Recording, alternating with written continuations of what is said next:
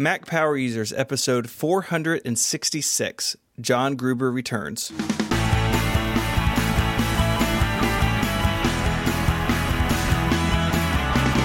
Welcome back to Mac Power Users. I'm Stephen Hackett, and I'm joined as always by my pal, David Sparks. How are you today, David? Great, Stephen. Yeah, I'm, I'm good. Uh, we're going to have a, a fun interview today. We are joined by the internet's own John Gruber. John, how are you? Good.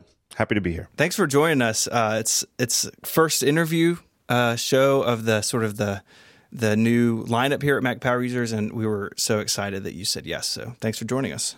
Well, I'm happy to be back.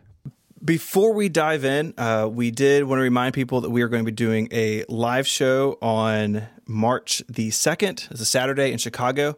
Uh, as I say this, there are only a few tickets left. Uh, so if you uh, head over to that link, you can get one of the last ones. Uh, we do have a waiting list. So if people drop off or get sick or whatever, uh, we'll be releasing those tickets if any come available. so be sure to go check out that link and we will see you in Chicago. Hmm. I love doing live shows. I don't, I, I always think, and then, it's like I do my show at uh, WWDC, mm-hmm. and I'm a, I'm a nervous wreck, and it's exhausting, mentally exhausting, and and then it's over. So far, everyone has has been okay at least, and then there's that great sense of relief of okay, as long as somebody gives me a you know like a thumbs up, like show's over, thanks for coming, and then you know like somebody just guarantee me that we got that recorded. it's like every, you know, and it's like I get like a thumbs up from from Jake, you know, the camera guy, like we're good, and, or Cable, Caleb, my sound guy. And then it's such a relief. And then I think, man, that was so much fun. Everybody was cheering and stuff. I should do that more often. And then you know. it's a cycle.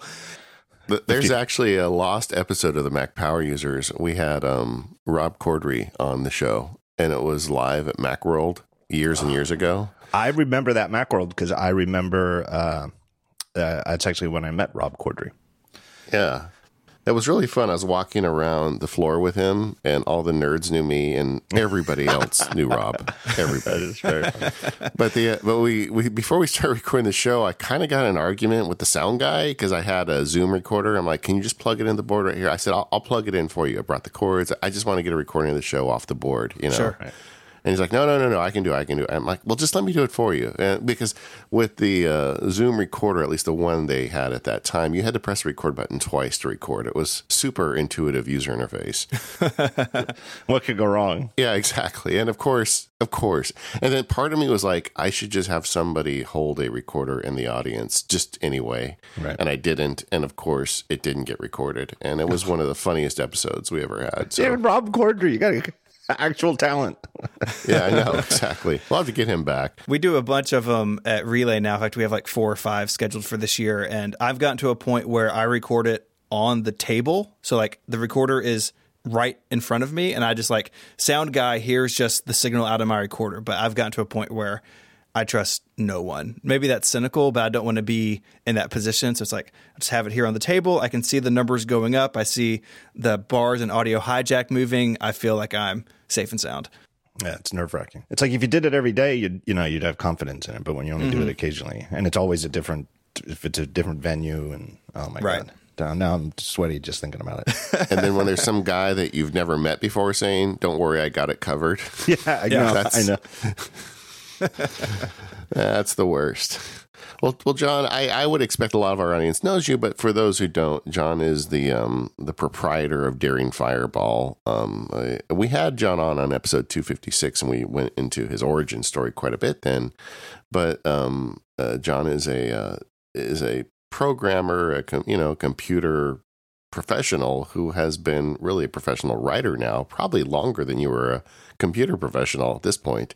Yeah. Um, over at Daring Fireball, and just one of the most intuitive commenters on the Apple ecosystem and and the big and small picture at Apple, and just been around a long time in this community. Actually worked on BB Edit, which is you know gives you real chops in my, in my opinion. um, the uh, and and just really been around a long time and and um, and just I think one everybody's favorite commenters on all things Apple. Oh, that's very sweet of you. Sixteen years at Daring Fireball. Yeah. Wow. I mean, who would have thought, right, when you started it? Well, I did. yeah. did you think you'd be doing it in 16 years? Uh, I would have if you would have come and told me that I I would have you know I would have been I wouldn't have been surprised. It was more or less the goal. Like I always had in my back of my head, I really didn't want to. Um, I didn't want to parlay it into say getting hired at MacWorld or or you know Yeah. or the New York Times or whatever. I I really I didn't want to turn it into a job. I wanted it to be my job, just because it's, I, I'm I'm not very good working for other people, to be honest. But I mean, you've been doing it now for a long time, and and as we talked about in that last episode, which I got wrong, it was 264, not 256. Oh, Well, that ruins that ruins the binary joke. I know, I know. Well, we know now we don't have to worry about me coming back on five twelve. There we go. There we go. But the uh, but you were you were working in kind of publishing in college. Yeah. Like so many in our community, you worked in the college newspaper. Stephen was right there with you. Yeah, sometimes I, I still dream about Quark Express. You know, wake up sort of sweaty and shaking. It's fine. I loved Quark Express. I I I loved it like uh, it, it- as much or more as I love any app, including like BB Edit. I, I I don't know. I don't know. I don't get the hate that Quark got. I get the hate that the company got. Yeah. I don't get the I don't get the hate for the app. Yeah, I, I mean, I, I sort of exaggerate. I, I liked that it was at least once you sort of learned the way it worked, it would get out of the way. In, in, in a sense that I never got that sense in something like InDesign, which my my college paper actually moved to after I uh, sort of retired from the being in charge of the layout. I moved on, and apparently, like the first semester, they moved uh, to like a full Adobe stack. I, I was still clinging onto Quark, but you know, it was a thing. Like once you got it sort of wired into your fingers, I at least could just absolutely fly laying out pages. Yeah, same here. Yeah, same here. I think I, I don't, I, David. You maybe you remember. I don't remember the single thing I talked to you about the last time I was on. so if I told this story before, you can do it. It's okay. It's been a long time. People uh, forget as well.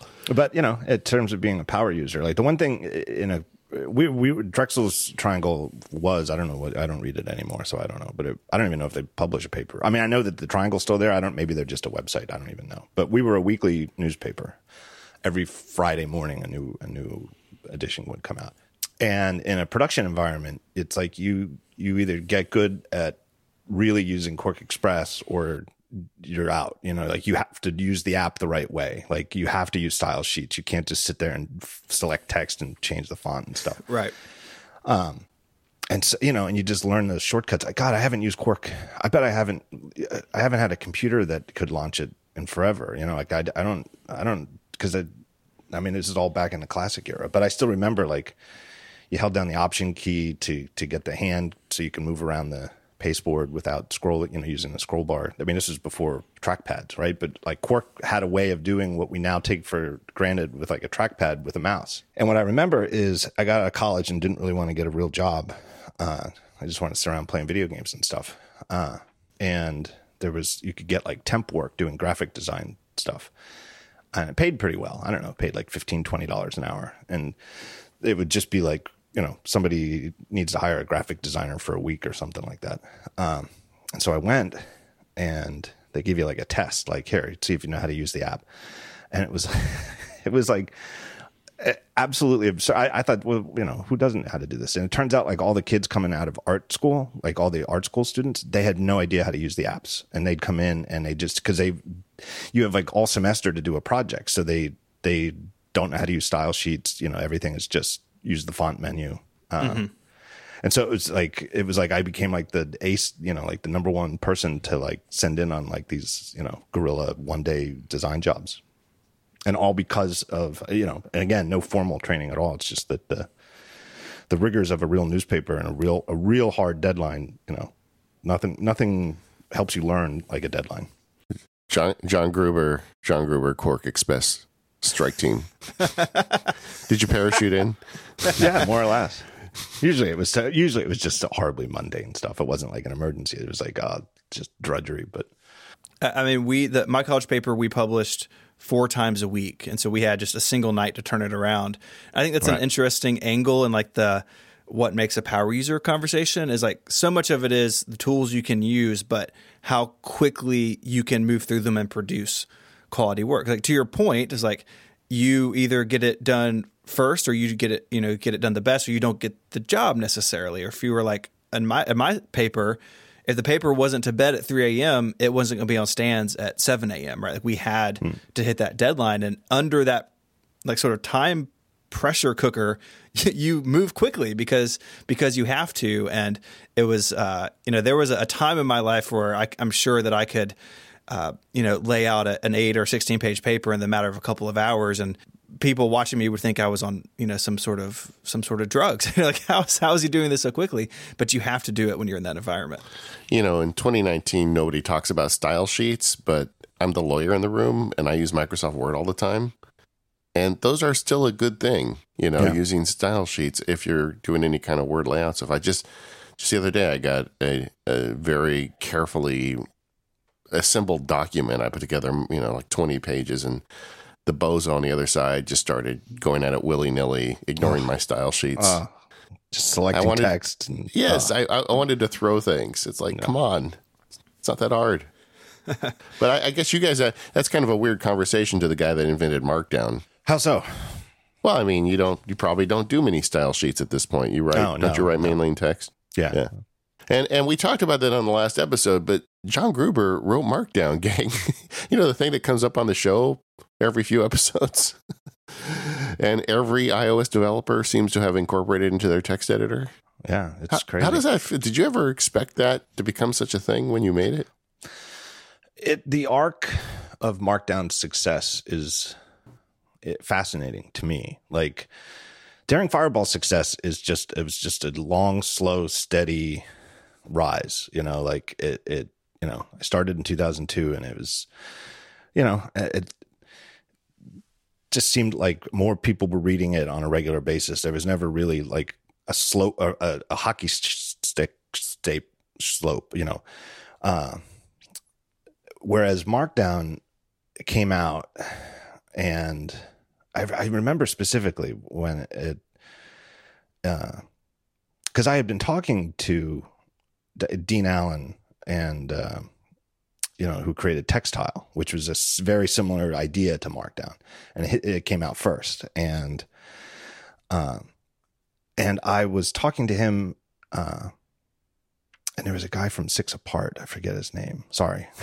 Hope he's not listening.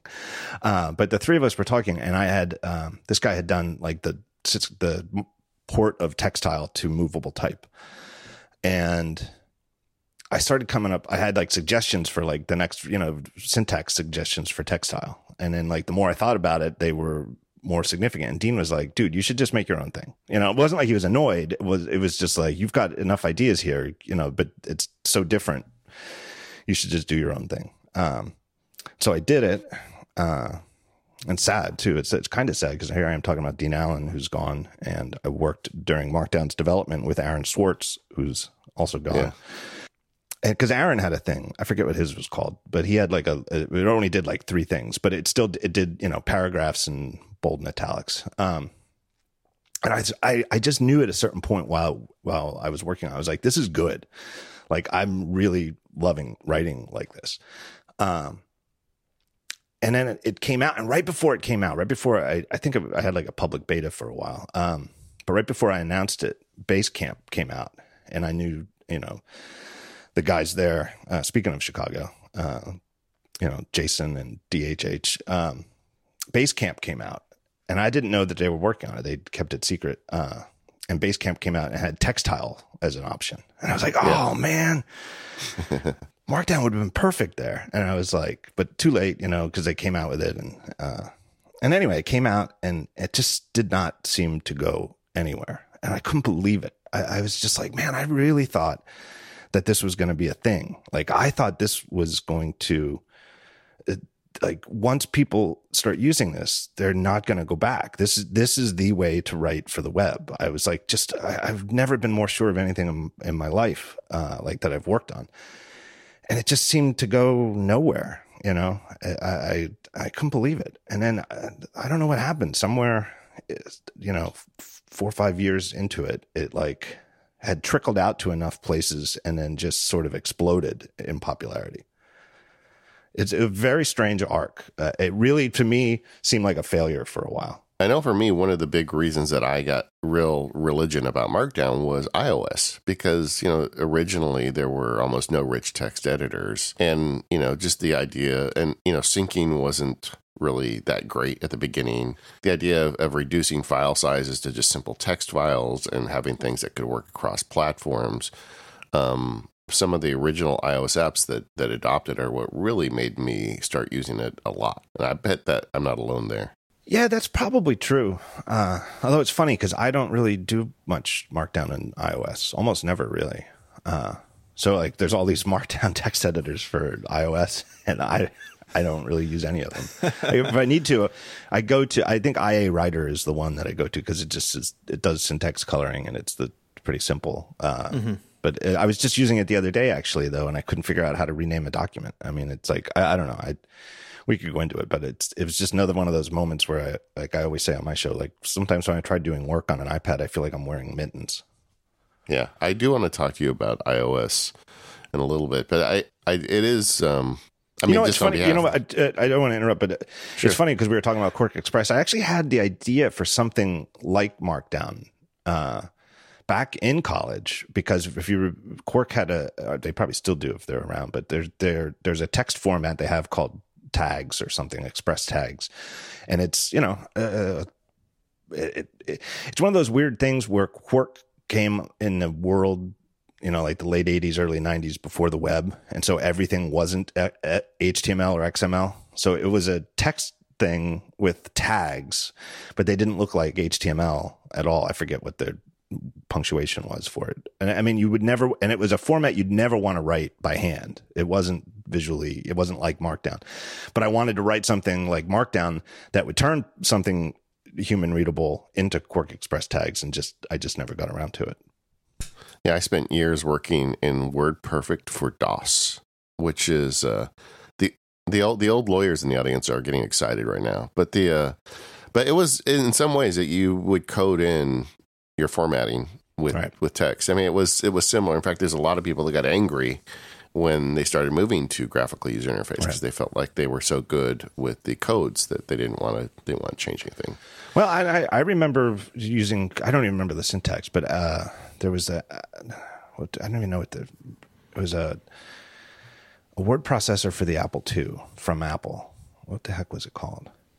Uh, they had like a spreadsheet and a database all in one. Uh, you know, yes, the, it was like the Works, Apple Works, was Apple it? Works. That was it. Yeah, yeah. Apple Works. Yeah. Um, yeah. I was thinking, I was thinking Claris Works, but I knew that was the Mac, but it was Apple Works, yeah. right? Yeah. And the word processor worked like that, and in a way, it was so exciting then when you know to when the Mac came of being and it was like holy crap this is amazing because your document you know WYSIWYG was uh, it was yeah. a sensation when it happened it was like oh my god the thing on your screen looks exactly like it's going to when it comes out of the printer and but in other ways though you know unsurprising for the guy who ended up making Markdown there was always something dissatisfying about WYSIWYG because it's like or not dissatisfying but it, it nagging in the back of your head that maybe you know like you you if you select a word and make it bold and italic right and then you go on and then you put the insertion point at the end of that word and type space and start typing again is it going to continue being bold and italic or is that space between the bold and italic and the non-bold italic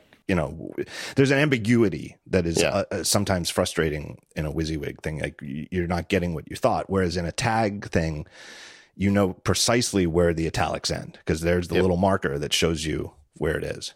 That's the that's exactly what the word perfect gang was excited about. Right. And and the problem with the WYSIWYG is like if you go in that space and you type on to the end of that word, you may suddenly get bold and you didn't right. expect to. And so, you know, then you got to deal with that. What what did did you ever seriously compute on an Apple II? I mean, or did, were you did you start on the Mac? No, I started on Apple II. I, I I've told this story many times. My parents, I grew up, I didn't own a computer until I went to college in 1991. Uh, not because I didn't want one, but because my parents wouldn't buy me one. Sure. And they wouldn't buy it for me because they said, if we buy you a computer, you're never going to leave the house.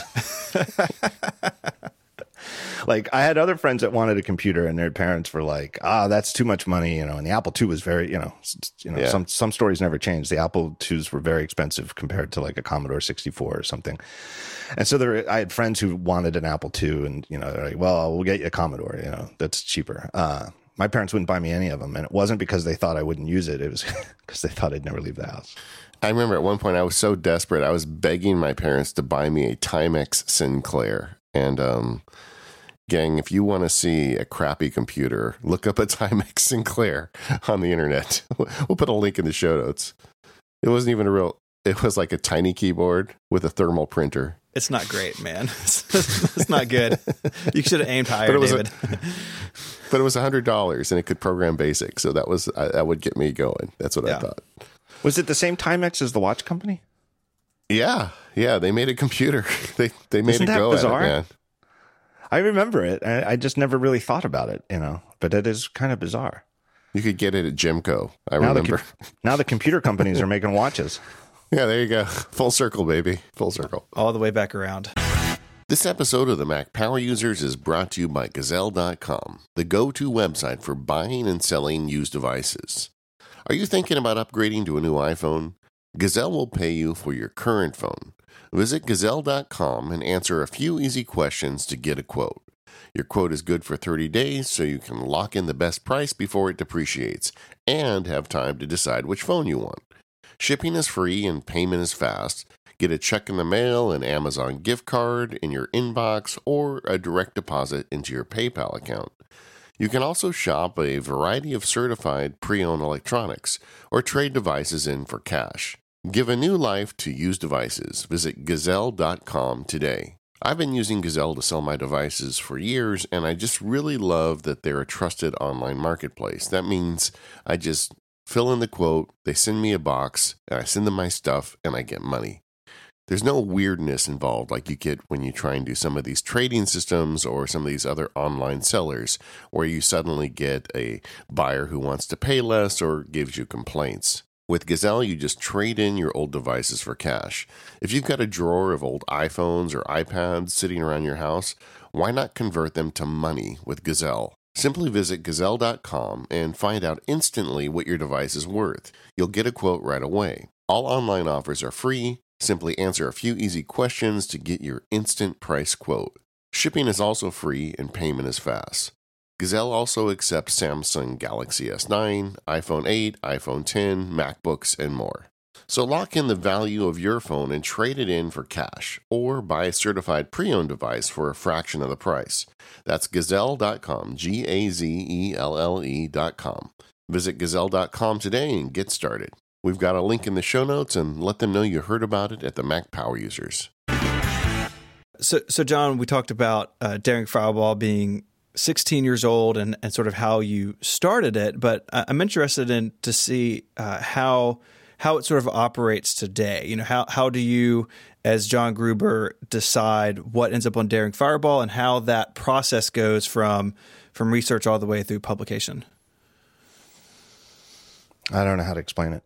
I really don't. Uh, you know, I, I I read a lot. I mean, I guess that's where it starts. Uh, you know, and I've always been a voracious reader, and my my weakness as an employee uh, working for somebody else is was always, you know, it's hard not to uh, waste time reading. You know, uh, it's just a fantastic way to procrastinate. You know, and it's part of what makes this a, a, a, a nearly ideal job for me personally is that part of the job necessitates that I read tons and tons of stuff. Um, you know, and I'm always looking for interesting things to link to.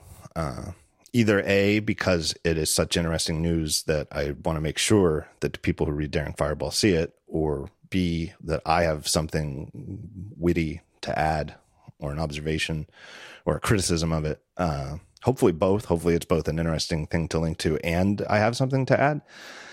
Uh, but like I don't have a quota, uh, and you know it, what it is that makes me decide to hit publish. You know, you know, there's always a lot of hmm, maybe, and sometimes a lot of times what I'll do earlier in the day is just sort of bookmark it. Um, and come back to it later. And sometimes, you know, there's something that I'll bookmark and think I'm I'm I should definitely link to that. And then 2 hours later, I look at it again and I think, "Eh, maybe not worth it." And I can't explain it. It's a total gut instinct, you know. And for longer pieces, uh, that's also hard to say. I don't know. I've you know, I've never run out. I like the idea. My list of draft ideas for longish, longer to longish articles probably continues to grow. It's it's probably and there's probably as almost as many of them as there are articles. Um, you know, and then eventually one of them it just irritates me, you know, or, or I just feel compelled to finish it or to write it and publish it. Uh, sometimes if I go a week or longer and there hasn't really been, I feel like there hasn't been a really good DF piece. It's it's just a compulsion to rectify it by trying to you know hit one hard. You know, I think I think maybe you're hard on yourself in that, but as a reader, someone who's who's read you for a really long time, Daring Fireball has an internal consistency. Like there's a there is a a universe in which it lives, and and clearly that's defined by this this gut feeling you're describing, where like very rarely, if ever, is there something on the site that I, as a reader, think, oh, well, that that one's not for me, or I don't find that as interesting as he did. You know, I think you've done a really good job at sort of whatever that definition is. You know, it, it may be hard to explain, but as a reader, like I get the sense that that exists, and I can feel that as someone who's read it for a long time. That's good to hear. I mean, that's definitely what I'm shooting for. I mean, and it's partly why I'd never have had a, like a guest poster or anything like that. Um, not because I don't think there's other people who are good at it, but it's it, it's so personal, right? There is uh, there's and it, it's there's an ineffable quality to it, you know. I mean, part of it too is like I always describe it as uh, like a column. You know, I've always said that. You know, and I, as a kid growing up, I always thought being a column, like a newspaper magazine columnist, was like just the best. Uh, you know, and and I've said this when I've talked about my work before. I mean, in you know, some ways, the novelist is certainly, and certainly in Western culture, is held up as like the the apex of the writing hierarchy. Um, you know, and I I enjoy reading novels, uh, although I don't read anywhere near as much as I used to. Um, but I never, never thought to me, it never seemed to me like I would write a novel. I don't know why. I mean, it's hypothetically something I could still do. I'm not to, it's not like out there, but like writing a column, you know, where your opinion is in it and you have a style, uh, and even like a beat, you know, it's that always seemed like something I could do. Like it, and it came to me naturally. And part of that then is even if I don't have a longer piece, that is itself a column. To me, like a, an entire day at Daring Fireball should read like a column, you know. And there were there was like I don't know what you would just I don't think there was ever a word for it, but you know, like in the newspaper era, there were. Uh, do you guys remember Larry King's column for USA Today? Larry King, the CNN guy, had a column in USA Today, and it was like wackadoo because it was never like he'd think of an idea and this week Larry King's column was about you know uh, the situation in Iraq or something. It was just like a series of unrelated paragraphs, like, and he, he would just say like item, and then you know like a bit of gossip about Zsa Gabor, uh, and then you know it's just like it, you could just imagine that he like had like a little notebook and like he just they were they were like tweets, really, really if you think about it. It was uh, it, Larry King was writing like a 700 word weekly column that was pretty much consisted of like eh, like a dozen or two tweets every week.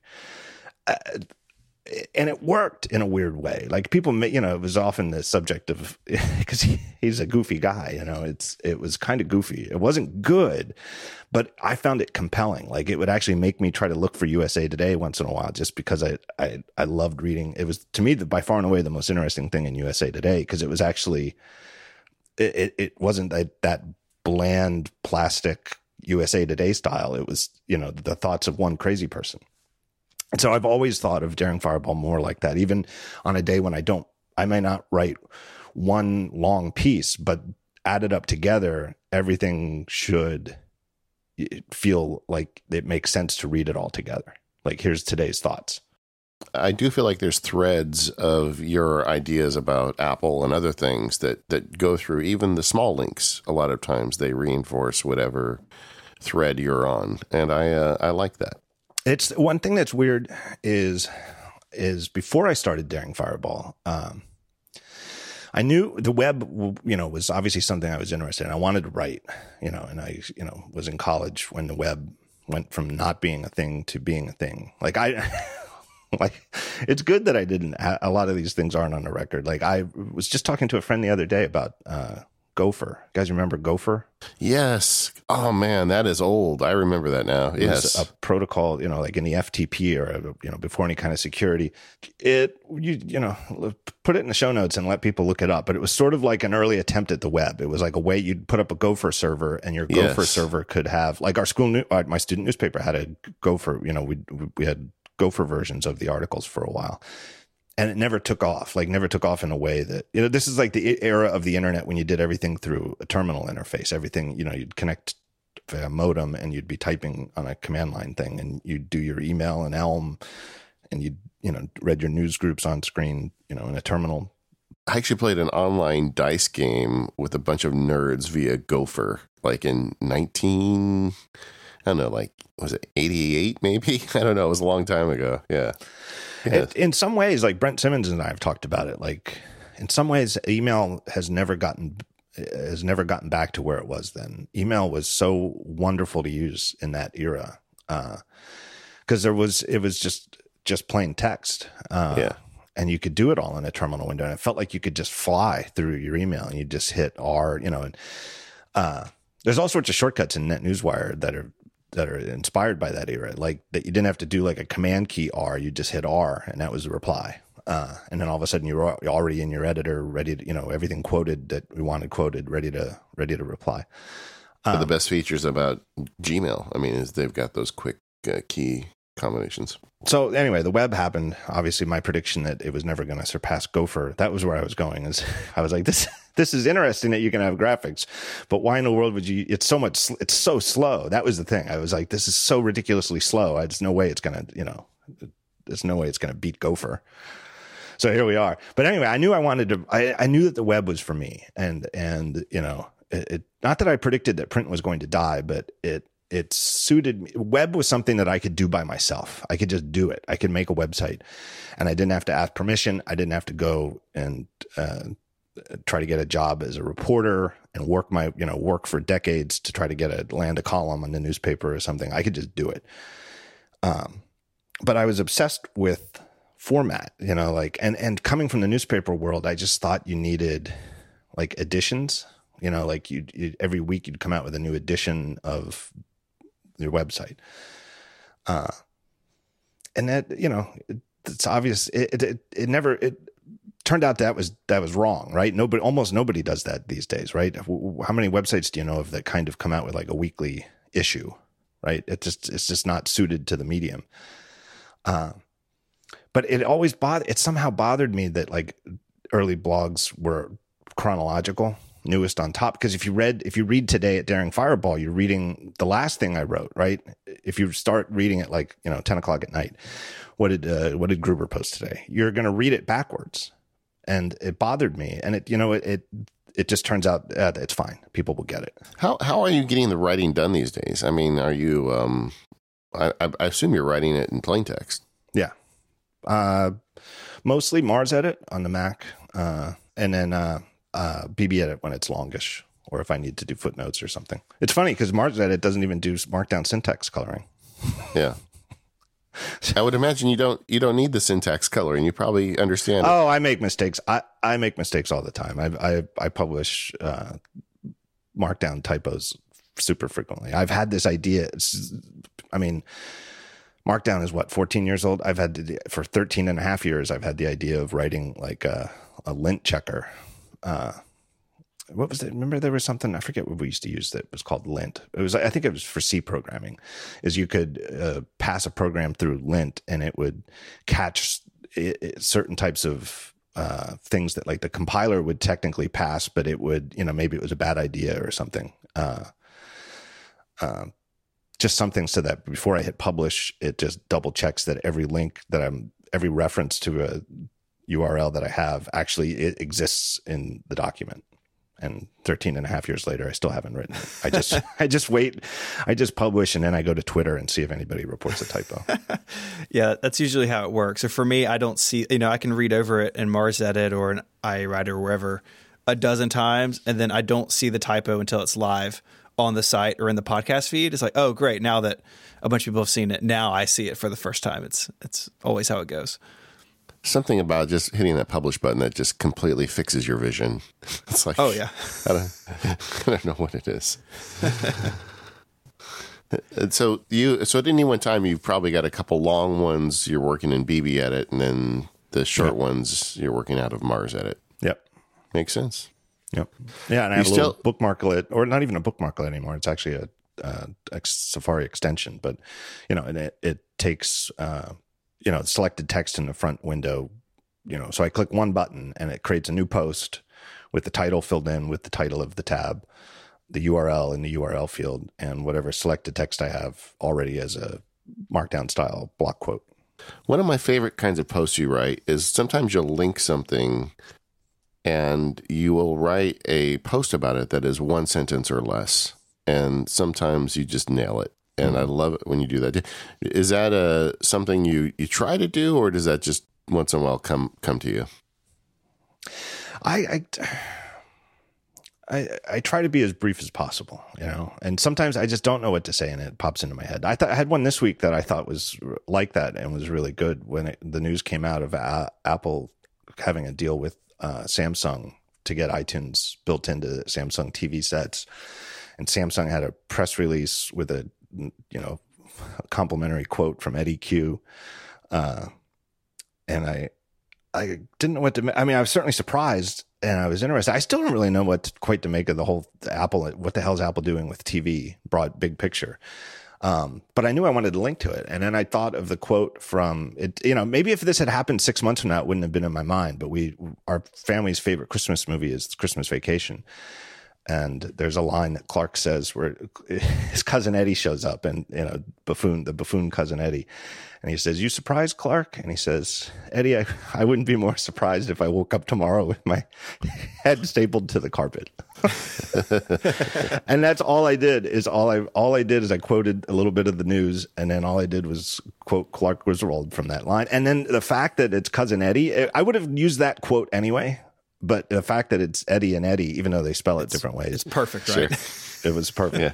Like, because I was, I was truly surprised. I was truly surprised by by by that announcement, and you know, I, I I guess I do try to do that. I mean, and it is it, it's the benefit of this format that I've more or less come up with with Daring Fireball that I I can write a one sentence thing and it works, right? And it gets back to what I said, where it's really the, the you know, the ideal reader in my mind is somebody who's very busy, way too busy to spend their whole day dicking around on the internet. And so maybe at the end of the day, when they're done doing their work uh, at a real job, they can go to Daring Fireball and just read the homepage. You know, make a new window, load Daring Fireball, and then start opening the ones they want to read in browser tabs. But then they can read it straight through. But then I can fit in like a one liner like that because I don't have to. Each each individual post doesn't have to have some kind of 700 word minimum. Like it drives me nuts how many websites, everything they, they post has to be a, quote unquote an article, even if they're not adding anything.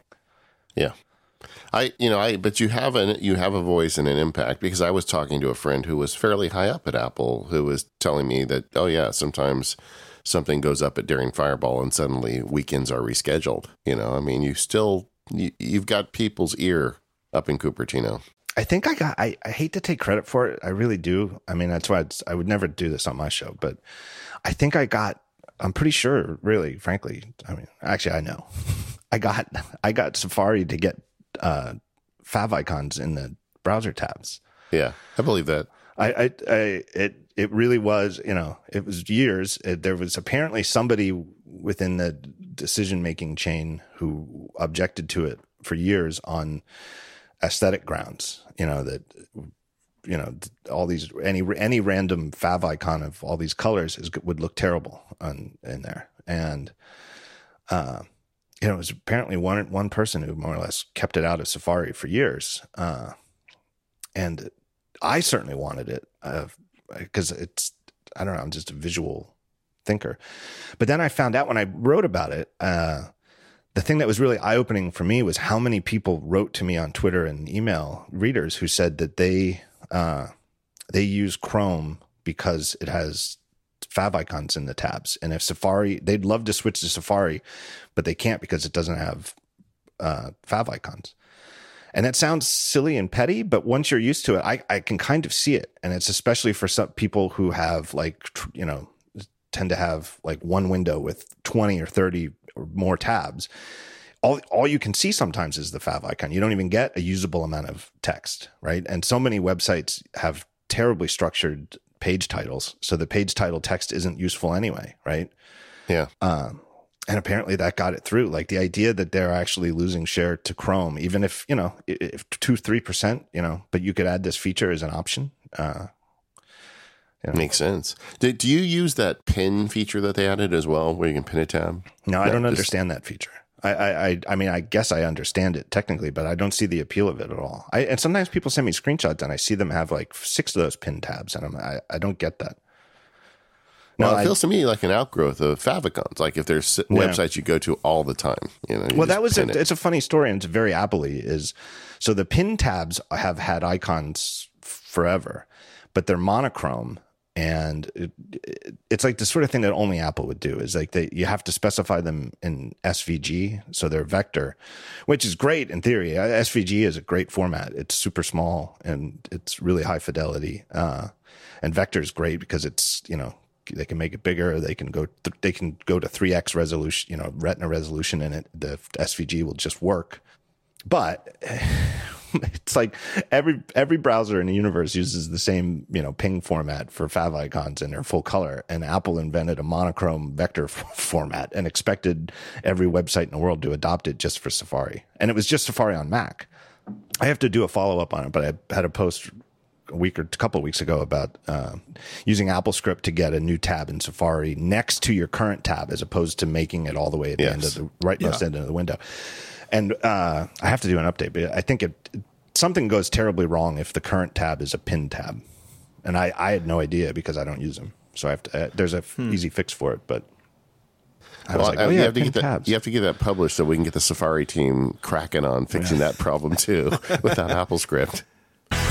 This episode of Mac Power Users is brought to you by TextExpander from Smile. TextExpander multiplies your team's productivity, making up to date shared knowledge available instantly.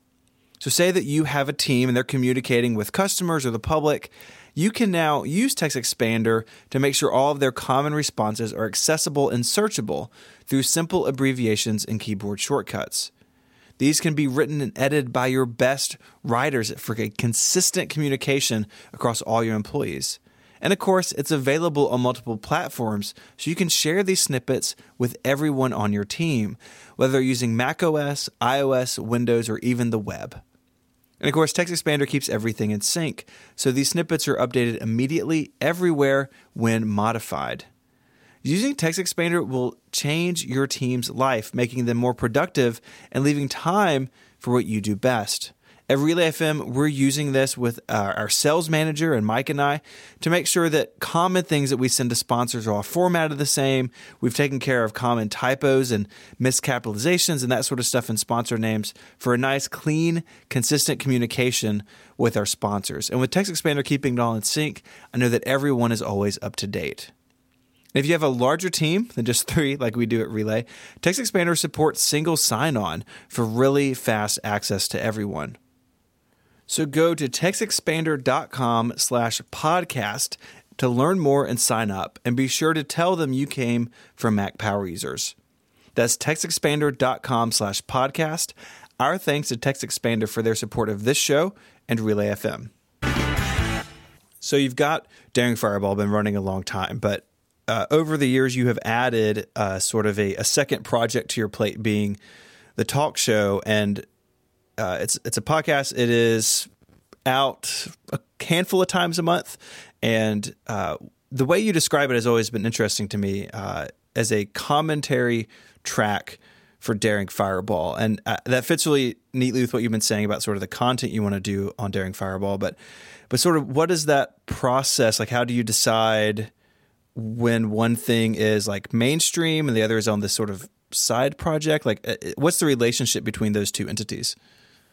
Well, it's hard to say. I find I'm not trying to make you guys feel guilty, but I find podcasting to be mentally exhausting. I it it never it does not come naturally to me. Uh, I don't think I'm bad at it. I don't think I was bad at the beginning. You know, I think I have some kind of ability that translates okay to you know this conversational type thing. But I've and I've Jason Snell and I have talked about this a lot. You know, but it's it, I've always seen myself as a writer who does podcasts, uh, not a podcaster who writes or even 50 50. But in reality, at least financially, it is that the podcast actually makes more than the website. I mean, it's not. I, I don't know. I, I, actually, I actually don't know the exact numbers. I don't. I don't really keep track that well. Uh, but I think it's like 55, 45 or something like that. Um, and uh, you know, the truth is, I could do more episodes. I mean, it's not weekly. I think it, for a while, it was averaging pretty consistently at 40 a year. And I think it's actually dipped. And I don't know, a year or two ago, I was like, well, that's, you know, it's, I could, I could get, I'm not going to get to 52 a year, but I was like, I could, I could get closer. And then it, it was like a, so like a New Year's resolution was, you know, try to get more talk shows out. And instead, I actually had like the worst year ever. It was like 36 or 35 or something. And I, I will, to be honest, I think in some ways the podcast hurts the website in terms of sometimes if there's something bugging me and I get it out in a rant on the talk show, it scratches the itch in a way that the article never gets written. Like if you pay, I don't know if you listen to every episode, but it occurs to me sometimes where I'll say on the show, like I'm working on a piece about X and then we talk about it and I get it off. And then that, that article never appears because once it's out, right? It's like, I've got to get this thing out, out of my right. mind but getting it out on the podcast means that I don't get, I'm no longer motivated enough to write it because there's always something else to write that I haven't yet gotten out. Right. It like suddenly by saying it on the show, uh, you know, and so it would work best if I only talked on the show about things that I've already written about.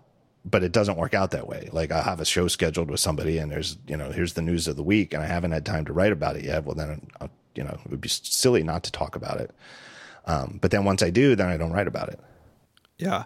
I've talked to Federico Viticci a lot about that. We do Connected Together, and he writes MacStories, of course. And he and I both struggle with that too of like, well, I already said it over here, but, you know, the way I think he and I kind of see it is uh, that could definitely be the case. And sometimes it doesn't need to be both places, but sometimes too, it can be interesting to sort of bounce one off the other. Like I talked about it in this context, or we covered this angle of it on the show, but now that I'm here and I can write and I can expand, you know, I've changed my mind about something or, or the story has changed, but it's, I don't think you're alone in that. It, when people have multiple outlets, it can be, like you said, you can sort of scratch the itch and then just move on and sort of forget that you said, oh, I'm, I'm working on this other thing and it, it never surface.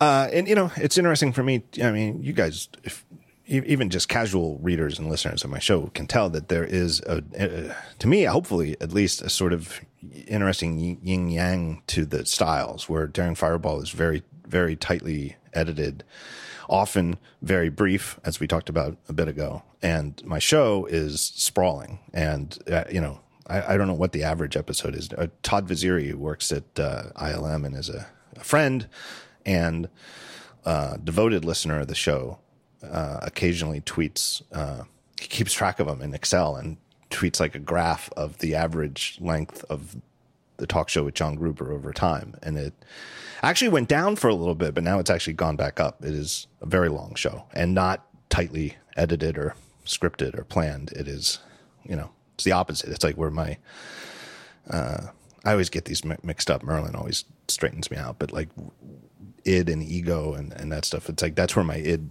runs loose.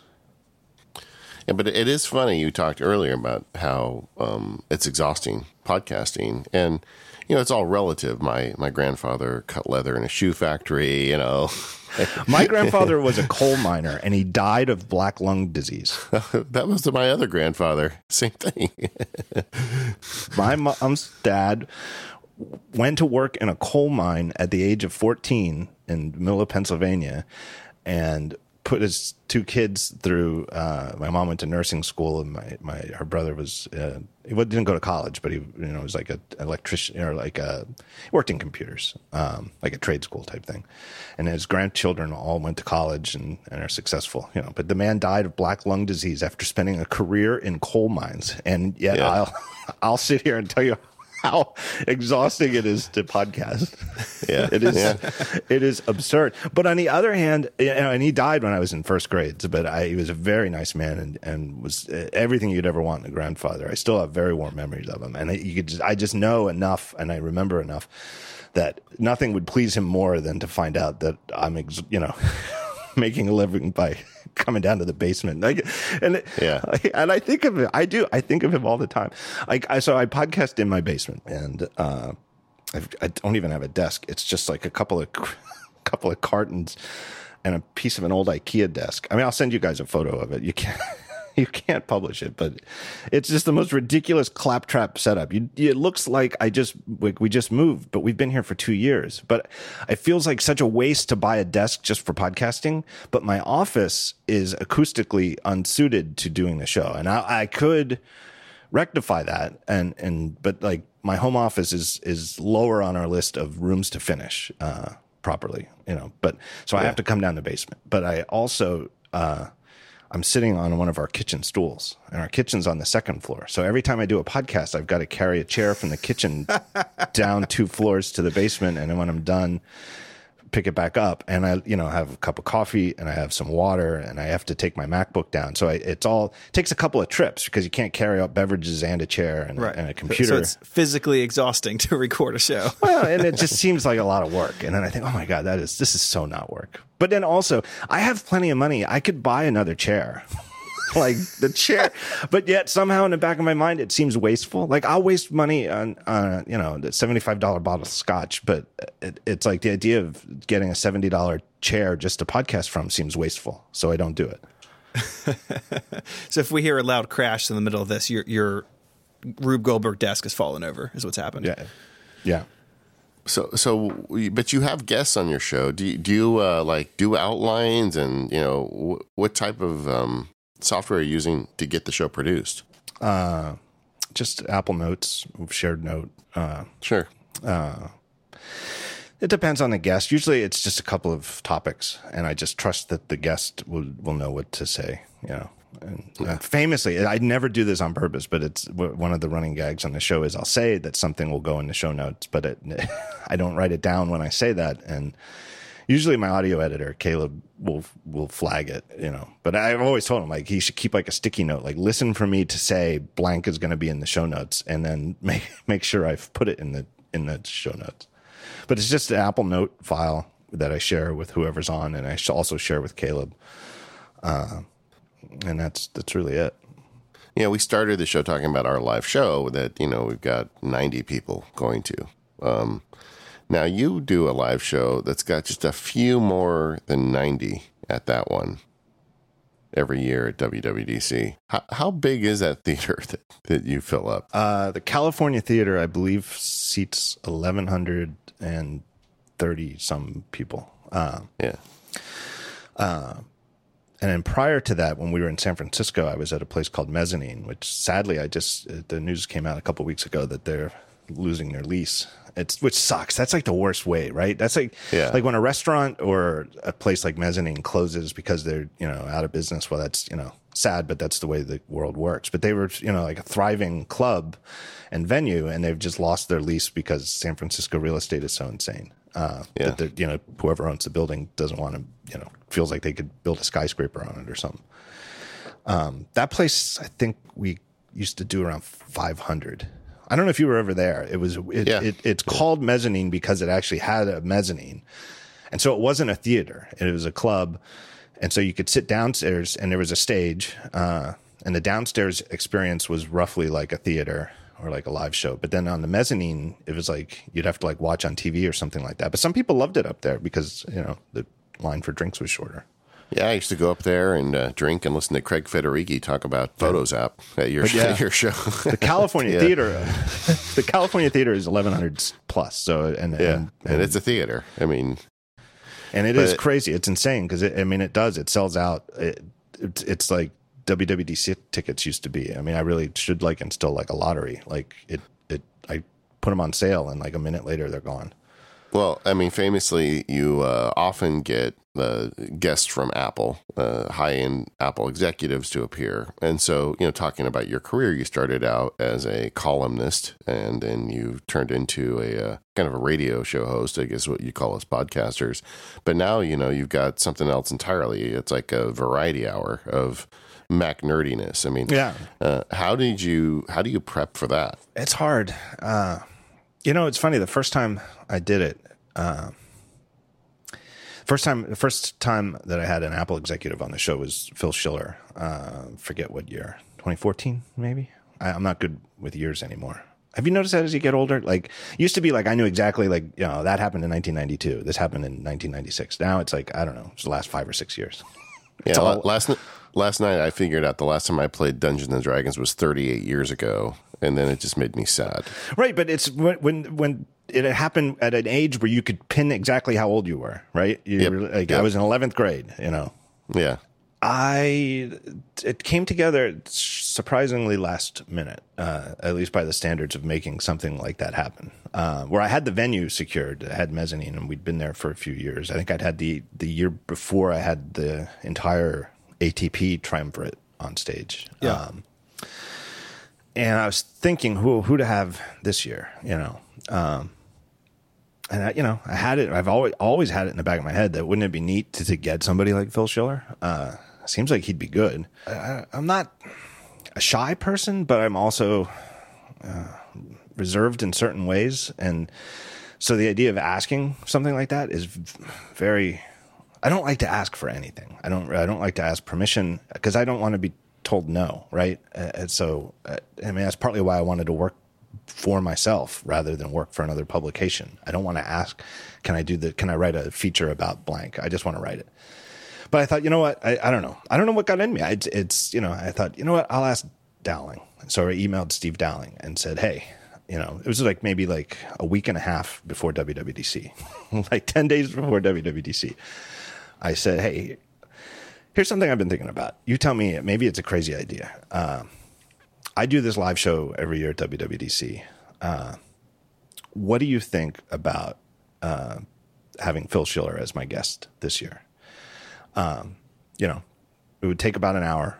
Uh, you know, you know the audience. You know, as I and I sent him like a link to like the last year's show on Vimeo. Uh, and he emailed back like an hour later, and I spent that hour like, oh my god, what the hell did I just do? Uh, he wrote and he just sent me an email, and he said, "That's not a crazy idea at all. Let's talk tomorrow." And you know, and he, you know, and the next day we talked on the phone, and he said, "Yeah, I talked to Phil. He thinks it's a great idea. Let's do it. You know, what do you need from us?" And uh, you know, it couldn't have been easier. And from there, it couldn't have been easier. Uh, I was like, geez, maybe I should ask for more.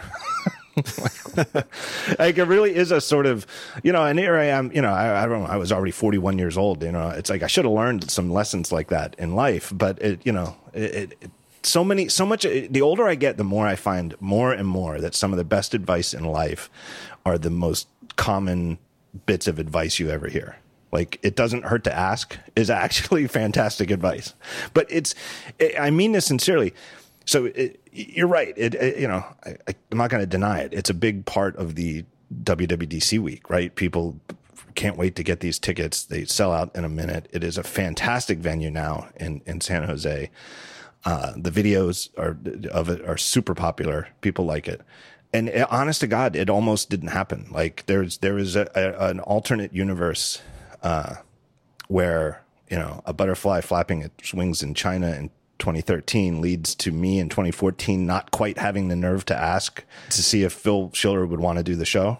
Uh, There's some universe where that you know it was uh, me and John Moltz up there that that year. Well, you know what? I'll tell you what I uh, I admire about you on that is I feel like in some ways every year I see you go get up on stage with some Apple executive, and I feel like putting myself in your shoes, it feels like it could be a no-win situation. It's like if you aren't if you're too aggressive with them, they just won't answer questions and they'll never come back and we won't get any information out of them. If you're too soft with them, everybody will say there's Gruber being an Apple fanboy, you know. Uh, but it seems like every year you manage to kind of walk the line and get them to say things that I don't think they intended to say, uh, but also you know get them to come back the next year. Part of it is having the right the right people. Like everybody, you know, the thing I get over and over and over again is, wouldn't it be great if you get Tim Cook? I'm not going to say I would. I wouldn't say no, um, but I think that would be. I think that would be really tough because I feel like he is really, really hard to knock off message. I, I've never seen him knocked off message. I mean, He's really good at his thing. he is really good at it. And it's one of those funny things where, you know, I think to be a successful CEO of a company like Apple, like I don't know, like I I have no idea who the CEO of ExxonMobil is these days or what what he or she does, what they're like personality wise. It seems to me, from what I've observed, that most of the CEOs of big public corporations are complete dullards in their, at least publicly. I mean, they must have tremendous political skill to rise to the top of a company, but they don't seem like interesting people at all. At least uh, from what I can see, it just seems incredibly dull. But then on the, you know, but maybe it's like because I'm not into oil and gas. I don't know. Maybe if I was in oil, I wrote a blog about about the energy industry, I'd think it's fascinating. But I I do think it's interesting that. uh Tim Cook is really good at things that aren't really related to the, the actual t- job of being CEO. I mean, Steve Jobs certainly was. Uh, like the fact that Steve Jobs was a fabulous showman and and was truly the best there ever was at getting up in front of a bunch of people and making product announcements. He would have been a great CEO even if that he hadn't had that skill. I mean, it certainly helped. It didn't hurt, but you know, it wasn't really necessary. Uh, I, the fact that Tim Cook is so good at that messaging isn't really part of being CEO, but it makes him. It, he it means that he can be the company spokesperson, right? Uh, Like uh, there's a. I guess that's what I'm trying to say. Is there's certainly a lot of companies where where when the company has something to do and it has somebody has to speak to the press, it may not be the CEO who does it. It might be somebody else because they're better at staying on message. But the fact that he is always on message makes me worry that I, I, I, I would lose that conversational aspect that I've had with, with, you know, the, the guests who have been on the show.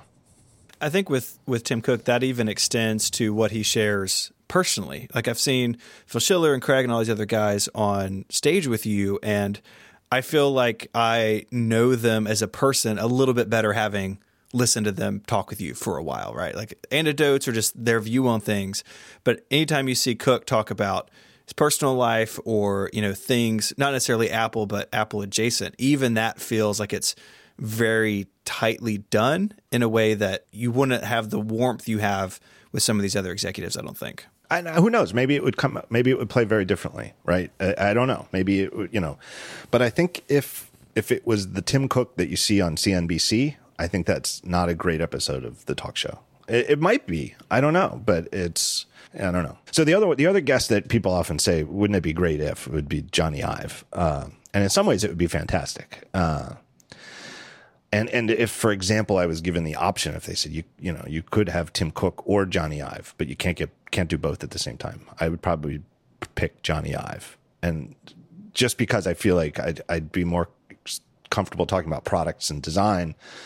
Um, but they both are good. But but Jony Ive famously doesn't really like being on stage. I mean, he's done it. I've seen him at like the New Yorker festival. Um, you know, but he's he's guarded and reserved in a way that you know Phil Schiller and Craig Federighi aren't. Right? I mean, Federighi's a goof almost. You know, he came running out the one time. You know, like Jony Ive's not going to run on stage.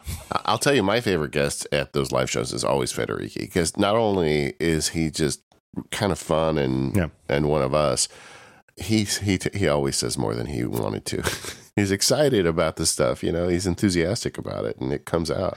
And Schiller is interesting. Schiller is the best at it. Uh, It's almost unbelievable that he, it, you, if you look for like Phil Schiller, you know, doing something like that, it's like he's he hasn't done it, but he is. You you would think that he's been on like the Tonight Show multiple times. You know, he is so utterly at ease and seems like you know one of those guests who's on TV talk shows a couple times a year every year, right? It, it it's uncanny how good he is at it.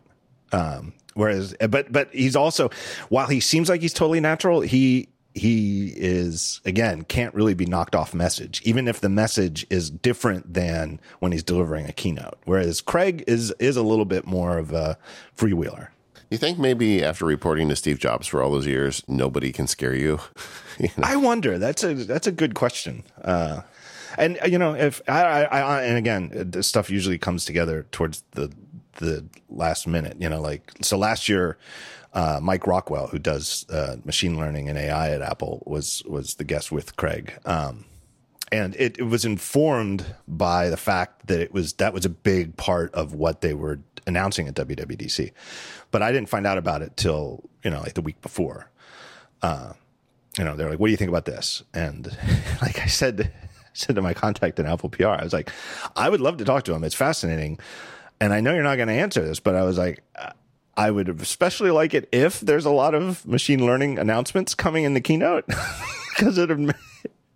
I'm sure I'll be able to come up with a lot of questions in the next day, uh, and if not, maybe not so much.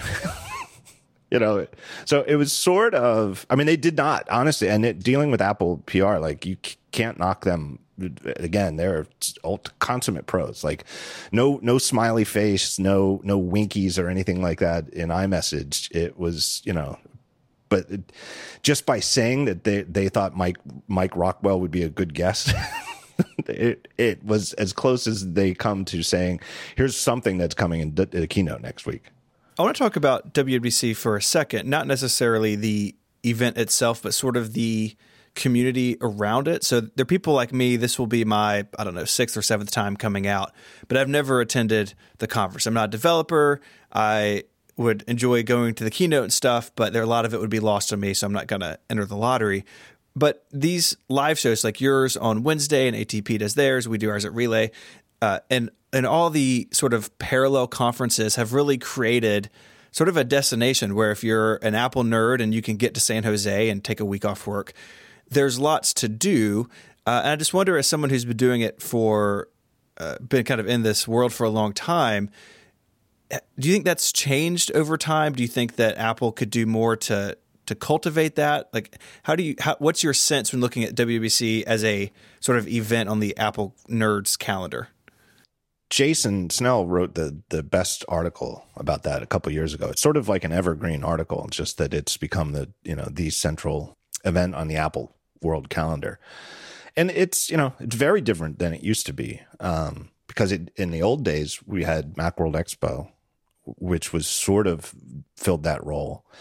Uh, and if you go back even earlier, uh, there were two MacWorld Expos. I forget when the one in New York stopped being a thing, but I, I I think I don't even. I, I think that's actually predates Daring Fireball. Um, but in that era, I would go to the one in New York because it's a short train ride from Philly. Uh, you know, I forget when I first went to MacWorld Expo in San Francisco, but it was a couple of years into Daring Fireball. Um, it, but and, and, you know the MacWorld Expo, you, anybody could get an expo pass. I think it was like twenty five bucks or something like that. So you just get there and walk around the show floor. Uh, and you know there a bunch of people would come from around the country and you'd see people in the in the racket um, but there weren't really ancillary events either right like you'd go out to dinner with people but it's like everything was really just the the conference and expo right and then apple's stuff was always so it's just apple right and and you know it's it is to me it's a just a, a very clear indication of the difference between the steve jobs era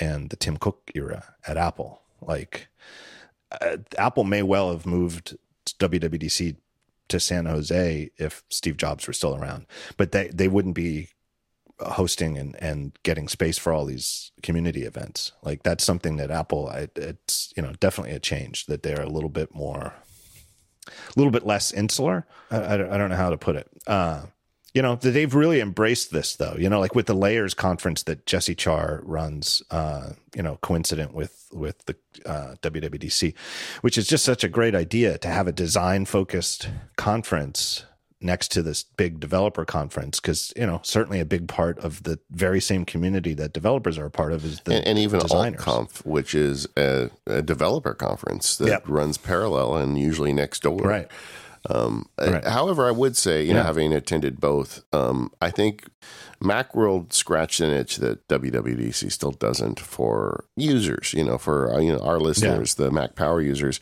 Yeah A lot of times I get Yeah. here from listeners say, "Should I go?" And I, I don't really know that there's a reason to go if you just like to use Apple stuff. the shame of it is how expensive it is. It is so unbelievably expensive. It's and and moving it to San Jose hasn't helped at all. If anything, uh, somebody was uh, a Slack that I'm on. We were looking at at uh, hotels for the best guess for when WWDC is going to be this year.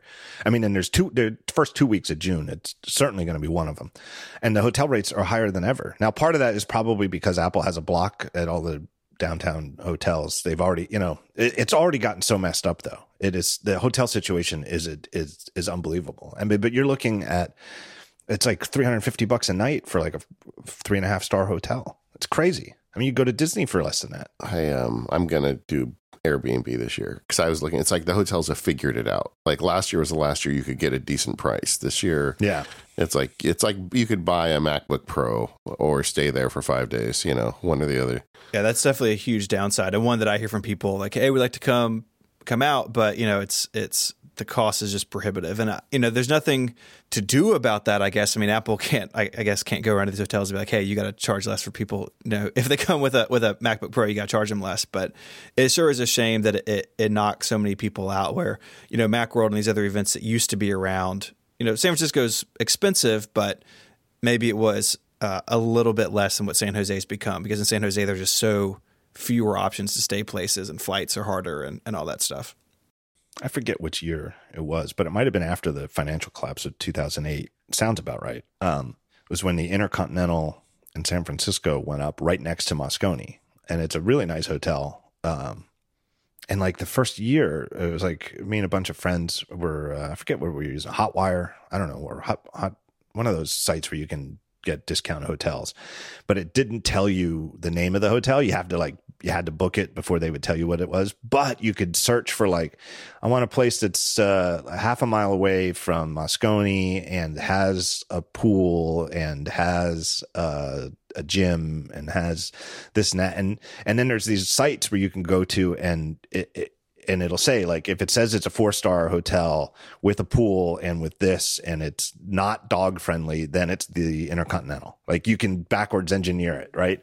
Right. and we figured out that we could get rooms at the intercontinental uh, during wwdc for like i swear to god like it was like $118 a night.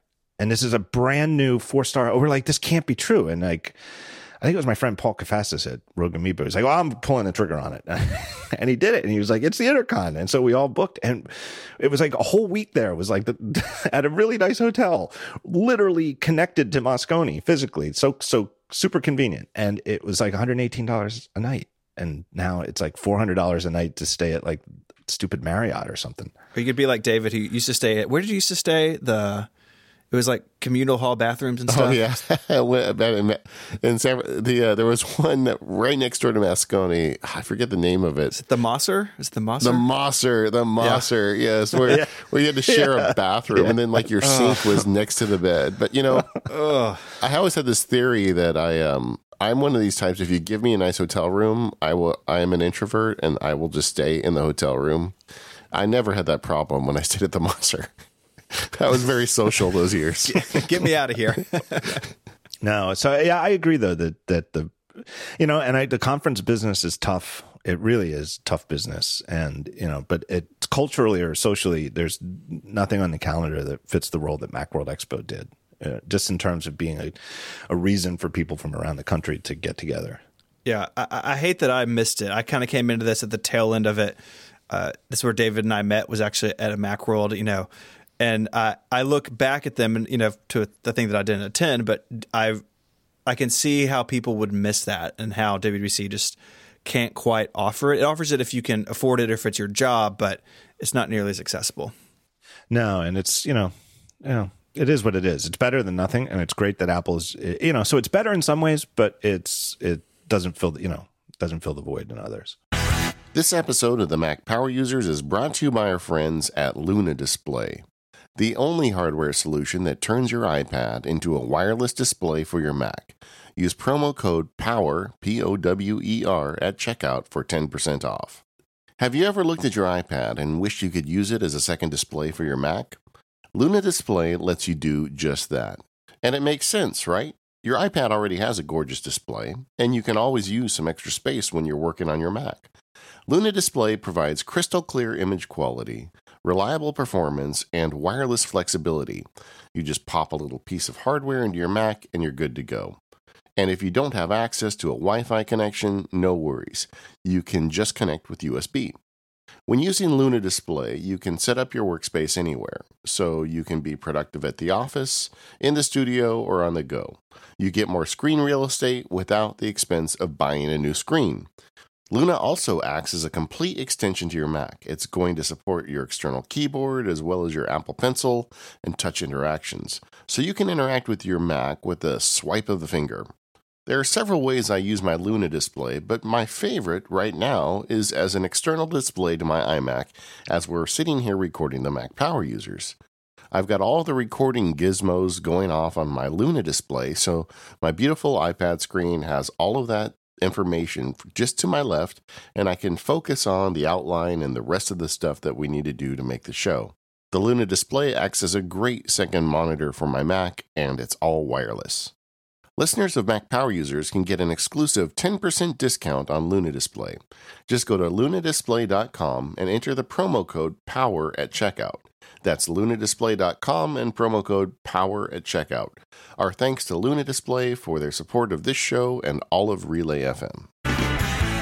John, I have a question for you on something. Even though it's been many years since you've been here, I think you're still using the same Mac. What what Mac are you using these days? Uh, it's a 2014. I'm 90% sure. 2014 13 inch MacBook Pro, maxed out, 16 gigs of RAM, and I think a one terabyte. Yeah, it's got to be a one terabyte SSD. So what? Four years, four and a half years. Yeah, it was. I think it was probably kind of new the last time you were on, but uh, you haven't you haven't felt the need to replace it yet. No, uh, and it's funny. I've said this on my show, but it's you know my son got the same exact model uh, four years ago, and he's in seventh, no, ninth grade. Jeez, he's in ninth grade. He's fourteen. Uh, his his was in much rougher shape than mine. Yeah, I'm had sure. To be, had to be replaced recently by a. We got him the new MacBook Air. Uh, I've thought about it, but uh, honestly, the keyboard thing keeps me from it, and I, you know, I, I, I mean, it's a privilege. It is truly a remarkable privilege, and I try to keep that perspective in mind when I do reviews of Apple products. Um, that being able to review them for free. You know, Apple gives me a new MacBook Pro and I can use it for six weeks at full time and then send it back to them, you know, and decide now, you know, what a great way to decide whether you want to buy the new thing, right? It's a lot a lot better than going to the Apple store for a few minutes. Uh, Definitely. So the you know, last summer I got the uh, I had I used the 15 inch MacBook Pro, the new one from that just came out last summer for literally like six weeks full time, including a lot of travel. Um, and I used to use a 15 inch years ago uh, and went smaller because I used I was using them less. Um, and I really did like it. It's really a nice machine, and the keyboard I got used to it. Uh, and I like the new trackpad. I love like my my this MacBook Pro that I have here. The one thing that really seems old on it is the trackpad because it's not the magic one. It actually physically clicks, like which now seems ridiculous. Um, but it wasn't enough. It was like, man, it, and you know, and then I went back to this machine because that's always the test. That's and that's the part that's a real privilege is being able to like a normal person has to decide, all right, am I going to get a new MacBook Pro or what? And they, if you get it, then they use it, right? But being able to review it for a month and then go back to my other machine, my older machine, really gives you a sense of, hmm, should I buy the new one? Uh, and I went back to this and I was like, you know what? I, I like the keyboard better it's still fast enough. Nothing. I, I, mean, I've long passed the time when when I'm really bound by the CPU uh, for anything that I do. Uh, you know, so really, I, probably more than anything, it's the keyboard that keeps me on it because I just like this keyboard better. And you know, I've always had it in my head. I, I've said this before. Like, I'll get a new iPhone every year because you just get a new iPhone and you restore from backup, and there's all your stuff. I, it it takes me less time now to set up a new Mac. Like, and you know, I, I had this revelation where I was avoiding the uh, the migration assistant for years because uh, I had a bad I had bad experiences with it, but they, they were literally back in like 1998. You know, it was a, Yeah. a very different different time. Maybe they've worked on it. Right, but I was like I'd use the you know, and and I'd wind up using it and then not you know it, it would leave some stuff half installed or whatever. And i'd have to i would be like you know what? I'm just going to wipe the hard drive reinstall the mac and do this all by hand. Um migration assistant has gotten really good. And so you know as like a tip to throw toss out there to listeners i'll bet listeners of this show are, are you know have long memories like me. Next time you get a new Mac, try the migration assistant. It is kind of amazing. And it even moves stuff over that you wouldn't think it would, like uh, like a bunch of Perl modules I have installed through the command line and, and stuff like that, or homebrew stuff. It, it was amazing to me, some of that stuff that I, I was like, there's no way it's going to get stuff out of user slash local bin, but it did. Uh, it was, it's really great. And then after I ranted about it on my show, somebody wrote to me from Apple and they're like, oh my God, dude, you're, you have been missing out. And they were, I think they even told me who it was, but they're, you know, like uh, uh, at some point in the 2000s, like some really, really crackerjack engineers at Apple, like just like two or three people like took over and like you know it's like everything you want Apple software to be. It's like two two or three super superstars with really high standards. The the migration assistant to, to back up a second really is incredible. I actually ran it this morning. My wife is getting a new MacBook Air. She's on like a 2013 iMac, so I thought it was maybe time. And it did something I didn't, I wasn't even aware it did, where the iMac was running 10.14.2 and the Air came with I guess .1 out of the box. And before it migrated, it said, "Hey, your you know other system is has newer software. Let me pause this." And it downloaded the update and installed 10.14.2 and then picked the migration up again. It was like it is something that used to be if that was going to be a problem, you'd have to install it and then you know wipe it or like do a migration after the fact. It just handled it in line. It was really impressive. Did you connect them by USB C or did you um, just do it over Wi Fi? I did Thunderbolt. Uh, her iMac had Thunderbolt, so I had the you know Thunderbolt three to two adapter or whatever, and it's it was speedy, but the, I hadn't come across the upgrade in place deal. It was pretty nifty. I did it over Wi-Fi, and it was. I was like, "This is stupid," but I, I was so pessimistic that it was going to be good at all. I was like, "Ah, I'll do it on Wi-Fi." But I bet this will take seventy-two hours, and I'll have to cancel it. You know. And instead, yeah. it was fast. It was. It, it, was like I went away and I came back. I thought it crashed. I was like, "Ah, oh, see, I was right. It crashed." Instead, it was just done. Yeah, I think it does like di- direct, like direct peer-to-peer stuff now. I mean, it's it's come yeah. a long way. Yeah. Yeah, like that direct peer to peer stuff is shot can be shockingly fast over over Wi-Fi. The thing for me is like I update a Mac about every four years. I'll get a new one, and uh, for me, it's not that I'm afraid of uh, these technologies as much as I just kind of want a fresh start. You know, I've got because I test a lot of different software and I do a bunch of wacky things with my computer. Yeah. It feels good to just like have a clean start, but I, I, it's probably dumb to do that because I spend so much time putting Apple scripts back together and just like the whole. Yeah. I don't know how many hours I lose, and and and it's like little gotchas that show up for like an, a year afterward. You know. You go to reach or something and it's not there. It's like, oh yeah, I didn't set that up yet. Yeah, and I think part of it too for me is that back in the old days, I would have more system extension type things. Uh, and the design of Mac OS 10 has gotten to the point now where you there aren't really sketchy ways to install stuff anymore, right? Like what were those, you know, like the Haxies from Unsanity and and remember were SIMBL plugins. Remember that there was like a thing there was like some kind of uh, SIMBL plugin thing that could be it was really just it was literally it was the way that they worked was sort of like an exploit. It was like you'd you'd install this thing that was supposed to be for like accessibility but instead it would like patch every single cocoa app to add like a, a, a keyboard shortcut for x y and z or something. Uh it was really sort of like you know the same taking advantage of it in a way that like software gets exploited uh by you know malware. Those things are gone like i don't and i nobody uses stuff like that anymore. There's there's officially sanctioned ways to do it. And so I even, you know, I just find there's less of a reason to get that clean start. Like it used to be like, yeah, you should do a clean start and then only start adding those extensions back as you find that you really need them. And it was a good way to sort of break yourself of stuff that you'd forgotten you'd even installed. But that might be sort of gumming up the works behind the scenes. Sometimes I, I stop and think about all the time I spent like changing the icons on all of my apps and just like stupid things I did in the years past on my Mac. and I really wish I had those hours back. Well, I think it's easier to run a, a, a stock system now, right? It, Mac OS comes with so many things you used to have to add on Yeah. that has now come in the box. It's it's almost easier to kind of get by on just what comes with it. Now, the MacBook Pro is not your main system. You have a Retina iMac as well, don't you? I do, and I love it. Um, I ha- it's the original Retina 5K, so whatever year, probably around the same year. I think it was Yeah, 2013. 14 or 15, somewhere in there. Yeah, 2014. It's the one before they came out with the high, high deep, not high DPI, the uh, extended The color, wide color. yeah, wide color. Yeah. Uh, still running, fantastic, as good as new. Um, I guess you're not taking that up and down the stairs to record podcast with, though. no, no, that stays in the office. But uh, I, it's, it's.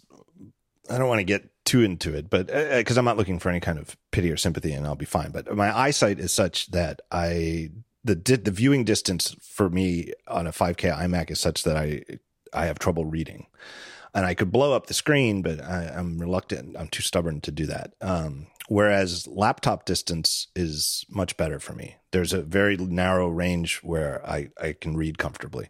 So I've I would say at this point like 95% of the time is on the MacBook. That's interesting. I, I would assume that you uh, worked on the Mac, the iMac a lot, but yeah, yeah. I would, I would if I would if my vision were fine, and you know it could be fine again. But uh, So this is the old man problems corner of Mac power users. Uh, I, Yes. I when I I remember when I was a young man and I made fun of everyone that would increase the point size on their computers. Yeah, not not. I don't do that anymore. I don't make fun of them. I caught myself doing that in my text editor for the first time about two years ago. I was like, oh, oh, here, here it is. Now, now it's beginning. Slippery slope, baby. I remember I was in college. I had an intern summer internship. Uh, you know, it was like my first one, so it was you know real. Low. I mean, I was just basically just a computer monkey installing stuff. Uh, and the boss, it was at the General Services Administration, at the branch of the federal government that does all of their procurement. They have a big office here in Philadelphia. Uh, and working for the General Services Administration is exactly what you think it is. It couldn't be more, you know, whatever you're imagining the office looked like, that's exactly it and like the the district manager i mean i say the boss but it was like the boss that i dealt with but you know it's, it's you know it's like 17 levels of hierarchy you know um but the boss got a 17 inch monitor which in like 1992 or 3 it would have been uh see what i mean there david it's Yeah. like i know exactly which year it had to be uh was or maybe even a 19 inch monitor i don't know what it was but it was it was at an era when a 15 inch monitor was expensive and big Yeah. And he got a 17 inch monitor and he it really looked great. I thought i was like man this is a nice monitor. It was like a ViewSonic or something and it was like man this is nice. Uh, but he was very word guy came to me like like he you know we were separated enough that he wouldn't come to me to complain. Word would come to me that he was he was very dissatisfied with the monitor. Uh, it's too small and I thought, oh my god, this uh, you can't even get a bigger monitor than that. I, I was like, I like looking, it's like, yeah, I guess somebody has like a 19 inch or whatever. But it turned out what he wanted was everything to be big. He wanted it running at 640 by 480. And once I set that in Windows, he was like, this is great, I love it. and I thought, what a waste. I just remember walking out. I was like, he's got this gorgeous monitor. I was like, man, I, and it, and it, it could be driven, you know, I forget what it supported, but it, tiny, tiny type. It could, could drive. Uh, and what he wanted was 640 by 480, just everything big. And now, like you said, David, like I don't laugh at that anymore. I cry. I don't laugh. Well, I'll tell you, it's given me like I don't want pity. I my, my eyesight situation is it's complicated though. It is it, both the both of my eyes have problems, but and they're totally different problems. so it really gets to be there's a, a mismatch between you know with with vision being very different in both eyes. It's it's interesting, um, but it's in some ways it's uh, it is it's kind of it, it it it's a good problem to have because I still can see like uh, 2020 you know it just is a sort of screwed up 2020 and it gives you an appreciation for what somebody with a really significant vision problem would has to deal with like i think i've always had a, a, a an interest in accessibility but actually needing a bit of the accessibility features really gives you an appreciation for how amazingly well Apple Apple handles that stuff. Like I, one of my, I, I, I would like to hug them. I would like to take the entire team out to dinner at my expense to get the iOS people who who built the dynamic text feature. Um, because not only is it useful, I only I'm only up one click on my iPhone, like from the default. Um, but there were times like my the other thing with my vision, and I don't want to bore you with it, but it's it's it's in flux as well. Uh, like I had a retina problem a couple years ago and had surgery, and it was really really bad after surgery, and then it slowly improved, uh, and it continues to improve years later. Um, but now my right eye has problems, uh, and I you know and it's it's funny too because I have the presbyopia, you know, which is what you need reading glasses yeah. for when you hit your mid forties. But for reasons I don't understand, and my eye doctor doesn't understand, like for about a year, I I needed reading glasses to read while I had my contact lenses in. Absolutely, I needed. I forget what what number they're at, but they're not super strong. But I absolutely needed them, and absolutely needed them to read like a, a menu in a restaurant. I, so I carried reading glasses with me wherever I went. And somehow, about three months ago, I stopped needing reading glasses, but only if the screen is exactly about twelve inches in front of me. You know, there's like this certain narrow range, but now I don't need reading glasses. that d- doesn't even make any sense to me uh, the way that I, uh, what I'm trying to get at is I, I, I want to celebrate the fact that I, not just that iOS has this feature that lets you bump the text size up, but when you do it, everything still looks right. It, it doesn't, it's not like, oh, you're, you have bad eyes. So we'll let you make the text bigger, but everything's going to look ugly. Yeah, it's not like the guy back at the GSA. No, it is. Well, even then, you know, running at 644 by 40, it didn't look wrong, but it did kind of look silly. But, you know, and I have, you know, the other thing too is once you have, it's like when you have a baby and, and all of a sudden you notice that, oh my God, there's babies everywhere, right? Like I never noticed this all over the city. There's people pushing babies around in baby strollers. You know, I'm not alone, you know, and all of a sudden you need, uh, you need reading glasses or you start to need reading glasses. And all of a sudden you realize there's all sorts of other people, you know, in their 40s and older who need reading glasses all the time. Like I never noticed this. This restaurant is full of people who can't read the menu. And it really, really, it, it, it's just so great the support that iOS has for it. And I'll tell you what, Android is terrible for for the same thing. Like the text option size on on a Pixel 3 are just terrible compared to the iPhone. You know, I think even the Mac has room to catch up to iOS. You know, iOS it feels like a real focus, and maybe yeah. because it's newer, they've been able to build it in as they go. But I, I know, like in Mac OS, there's still corners of stuff you turn some accessibility options on, and it's just broken or doesn't act the way you expect it to. I wish they would make more progress on that front. Yeah, I kind of agree with that too. Yeah. And it's just, and the fact that there's just one setting and just bump this slider up and it affects the text everywhere is so great. And it, I think it's also the case that there's more Mac software that sort of wings it on text size as opposed to having like this one system wide.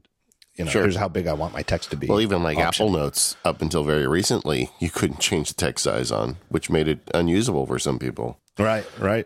The the, the accessibility uh, functions on iPhone and iPad also have that great magnifier tool for people that are having trouble uh, reading like mm-hmm. a restaurant menu. That if you don't have your glasses with you, that can save your bacon. Yeah, for people who don't know, you you can set it in accessibility so that like a triple click of the power button just instantly turns your phone into a magnifying glass. Wait, now you are uh, not really an iPad guy. Um, you're more. You've said earlier in the show that you feel like it's sometimes it's like working with gloves yeah. on. Um, mittens. The um, worse than gloves. Mittens. That's right. what? Where? Where does the iPad fit in your life? I mean, do you have anything you use it for, or is it something? Reading. Uh, and again, it, it, it gets to the vision situation I have where there's this very, you know, somewhere around 12 inches or so right in front of my eyes is where I need something to be to read it clearly. And so I don't need to bump the text size up at all, but I, I need to have it at this, you know, very, very narrow range. And the iPad is fantastic for that because it's super lightweight and it's super easy to hold exactly where I need it to be to see. So, I do I do more reading on the iPad than I ever have before, simply because it, it it's almost like an accessibility thing. Um, but then because I'm doing the reading there, if I want to link to something right away, it just feels it it ugh, it, it it, usually I just walk, I just put it down and, or I'll bookmark it to Pinboard and go to, then walk to another room, go on my MacBook and finish linking to it to Daring Fireball from there just because it's so, I just feel so hamstrung on iOS. Have you ever played with like some of the extensions or um, like the Siri shortcut ability to save web pages and things like that, or is it you just back on the Mac? No, I you know what I guess what, I guess what I do too is I, I do love the continuity features, you know. So I'll just walk over to the Mac and then just bring It's up the sharing sheet and and shoot it over to my Mac. Uh, so I do use it a lot, and I really do like this iPad. But I still I, I, there's so many little ways that I just feel hamstrung compared to the Mac. Now, if you were, because you think about Apple a lot, and it's you know it's pretty clear from a lot of people that you know the iPad is doing great with hardware, but could use some help with software. Where, if you were in charge, what you know, what do you think they need to work on first for iPad to make it, you know, to get those mittens off your hands? I I really think that it needs uh, to be more of an iPad OS. I feel, you know, I can see why they did it this way, and I, you know, you know, it. it a lot. I always say it. A lot of times, if it, you listen to Apple, yes, they are very calculating. They're very good at at uh, marketing. But if you just listen to them, there's a very high likelihood that what they're saying is is the truth. And you go back to Steve Jobs' introduction of the original iPad and more or less saying, look, you've got your phone, it's with you everywhere, and it's great for X, Y, and Z. You got your MacBook, which is uh, less portable than a phone, um, a different form factor, but good at you know A, B, and C, which are very different things. Is there room in between them for a device, you know, that has some of the things of the phone and some of the features like a bigger screen of the Mac. Uh, we think there is, you know, and software wise, though, they had to make a choice, right?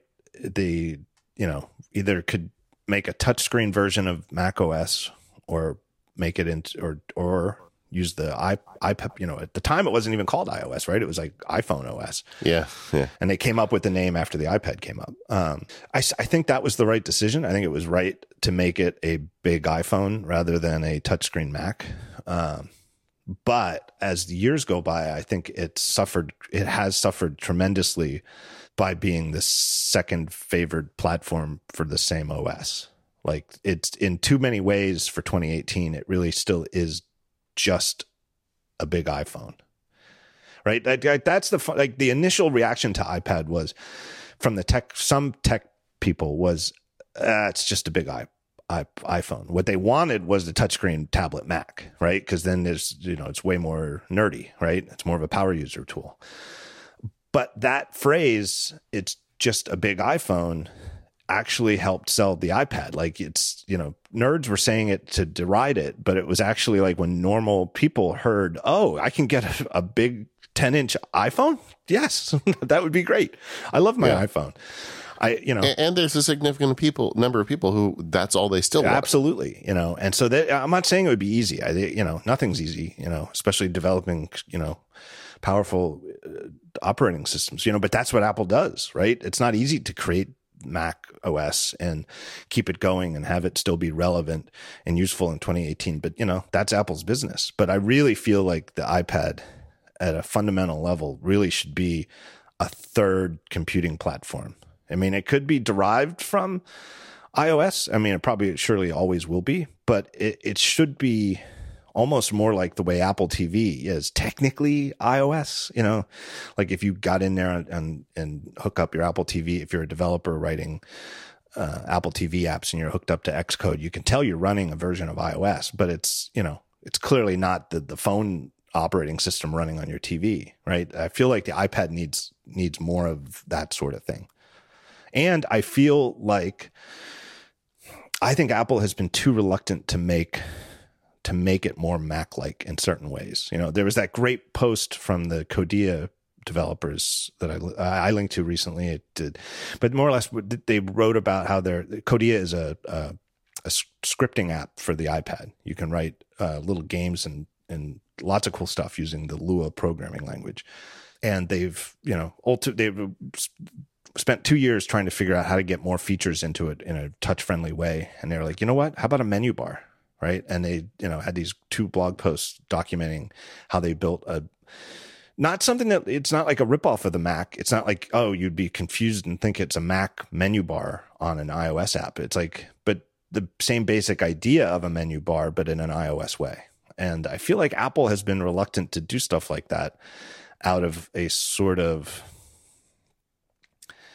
I, can't help but think that it's just on general principle, right? That they want to keep the iPad simple and therefore avoid stuff like that. And that, you know, something like a menu bar is considered, you know, too fuddy duddy. You know, it's too too technical. Most people never use the menu bar. They just click the buttons that are, you know, the, the most obvious features that are right there in the window.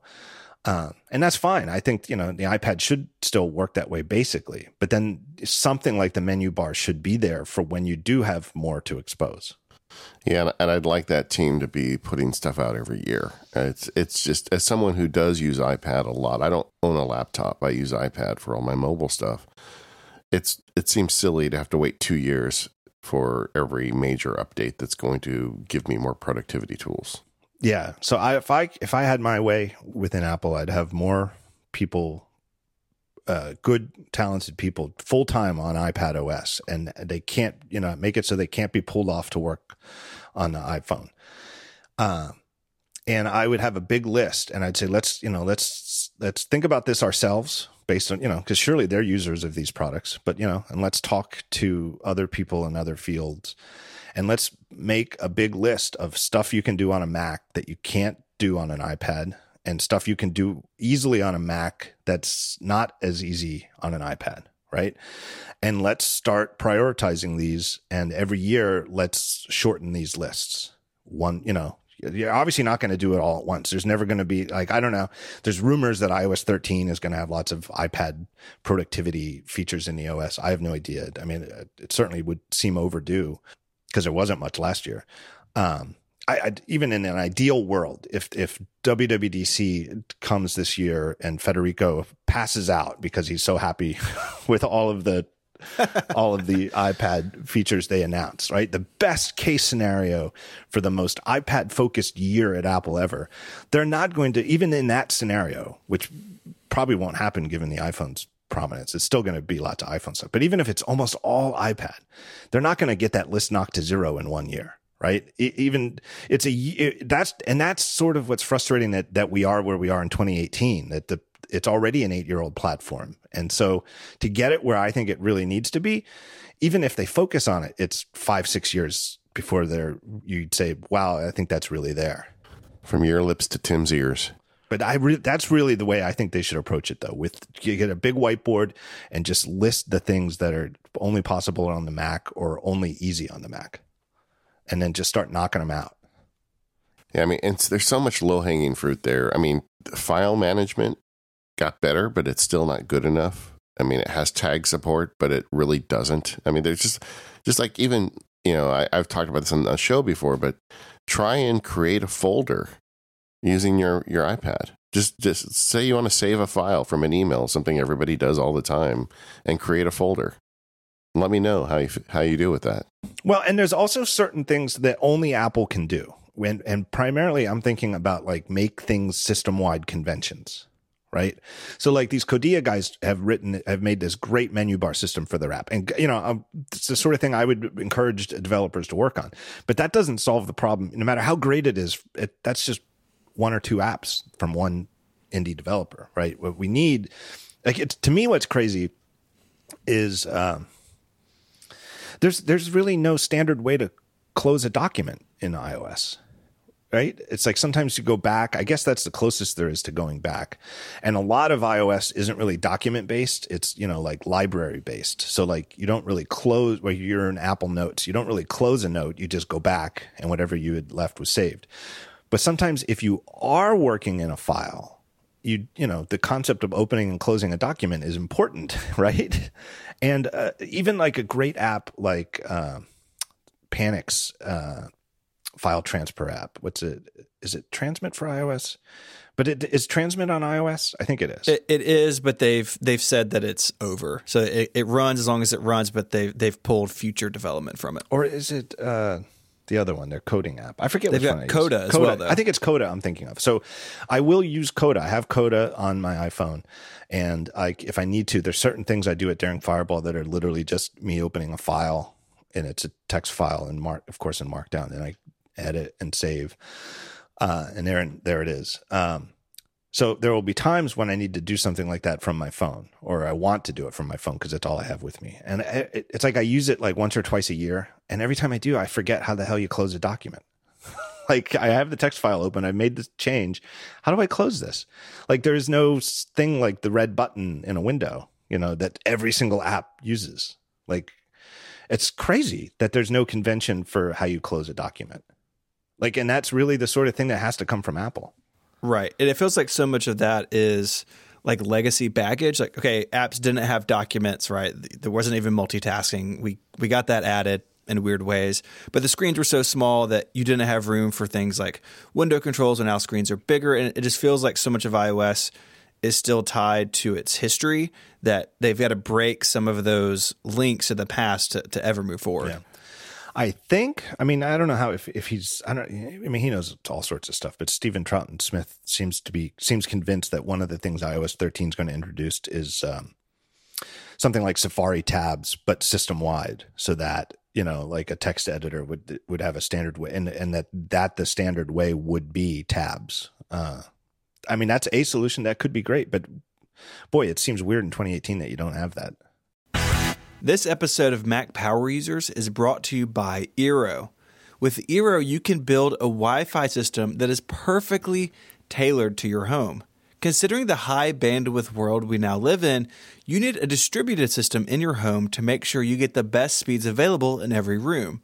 And with Eero, you can install an enterprise grade Wi Fi system in your home in just a few minutes. It all starts with the second generation Eero device. It has three 5 gigahertz radios, which allows for increased speed and range. And it sits flat on any surface and connects via Ethernet or wirelessly. Now, from there, you easily expand the coverage throughout your whole home by adding in some Eero beacons. These are small devices that plug directly into the wall, allowing you to reach every corner of your home. And Eero is now introducing Eero Plus. It's designed to provide simple, reliable security to help defend all the devices in your home from malware, phishing, and unsuitable content. Eero Plus can automatically tag sites that contain violent, illegal, or adult content, so you'll have powerful parental controls at your fingertips. It includes ad blocking functionality to help improve load times for websites that are full of privacy invading ad tracking. And it's also possible to have Eero Plus check the sites you visit against a database of millions of unknown threats to prevent you from visiting anything malicious. Eero Plus even includes subscriptions to 1Password for password management, Malwarebytes for antivirus solutions, and Encrypt.me for VPN service.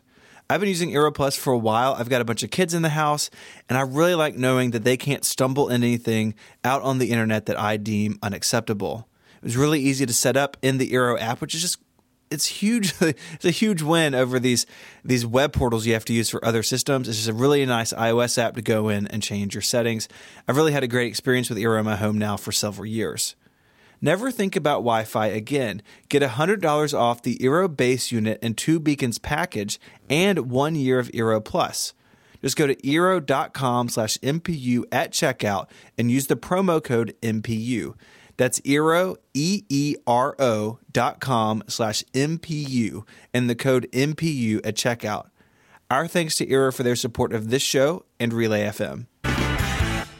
So we've talked uh, a lot about the the future of the iPad and, and, maybe some places Apple could go, but you're primarily uh, a Mac guy. That's how I, how I identify. I think it's how a lot of our listeners identify.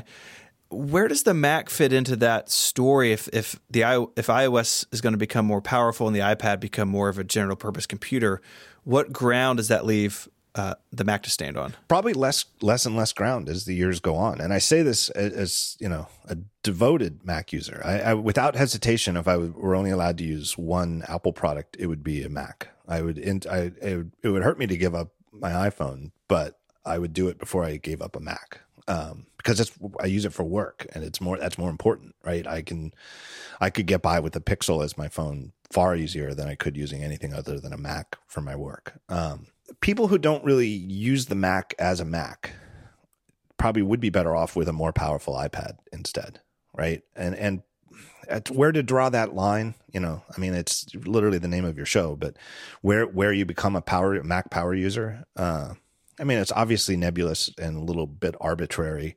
Where there are certainly people who I would consider to be quote unquote power users who maybe have never written a single line of scripting code in their life. Like it's there's no simple definition, but I would say they're definitely a power user. If you know the limits of the built-in command space thing, what's that called? Spotlight. I mean, I don't, it, you know, but people who listen to this show are all using Alfred or uh, uh, LaunchBar.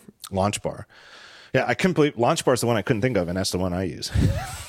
but uh, you know, if, if you do stuff like that, the Mac is still clearly going to be the place for you to to go. But if you're not using stuff like that, you probably would be better on an iPad, right? I just feel like where the Mac, the territory the Mac has a still has a, a long future ahead of it is that power user market. But if you really just use your Mac to to open up Safari full screen and and use iMessages, uh, and you just want, you know, you what you probably would be better off with is uh, an iPad in a laptop form factor. Yeah, I mean, as much as I like my iPad and I, I have gone laptopless, occasionally I'll be somewhere and think, gee, if I just had Keyboard Maestro right now, I could get something done really fast.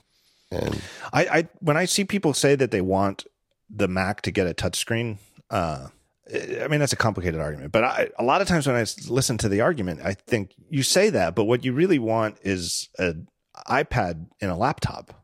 And you don't think Apple's ever going to do that. So therefore, you want the Mac to get iPadified. The iPad needs to be Macified way more than the Mac needs to get iPadified. And in fact, I think some of the ways they've made the Mac more iPad or iOS like in recent years have actually been mistakes. I think sandboxing on a Mac is great overall, but I feel like they got eh, with 1014 maybe a little too strict. I don't know that that's I don't know that some of these restrictions where every single app that wants assistive touch or whatever they call it needs to get these permissions. I, am not quite sure what problem they're solving. It could well be that there are some security issues that I'm not aware of, and that they're closing some loopholes that really are causing people harm from malware. But I don't know. I you never really. I still don't hear really about Mac malware. So I, I kind of feel like they're they're solving problems people don't have at this point. I would settle for that stuff being easier to manage. So, like just the other day, uh, I had somebody, you know, hey, this app isn't working, and I was like, well, you got to open system preferences and go to security and give it like full disk access. And shouldn't that app or shouldn't the system be able to alert me that hey, there's this new thing in place and you've got to create this permission? Like it just failed, and this user is like, well, I don't know I don't know why it's broken. It didn't give me any sort of indication of what went wrong. And if you're going to add stuff to like a, a, a platform like the Mac, where it, it fundamentally changes the way that apps interact with each other in the system and your documents, it just feels like it's not fleshed out enough at this point, at least in 1014. I, I, just can't think of much from the iPad that I want on the Mac that isn't there. I mean, it would be nice if messages had, you know, the stickers and stuff, but you know, it, it just seems like the other way around is is way more of a problem. I mean, I think you made the comment that uh, Mac users shouldn't be as upset as iPad users should be. And uh, I, I think there's some truth to that. What about the idea of a Mac that doesn't have an Intel chip inside of it?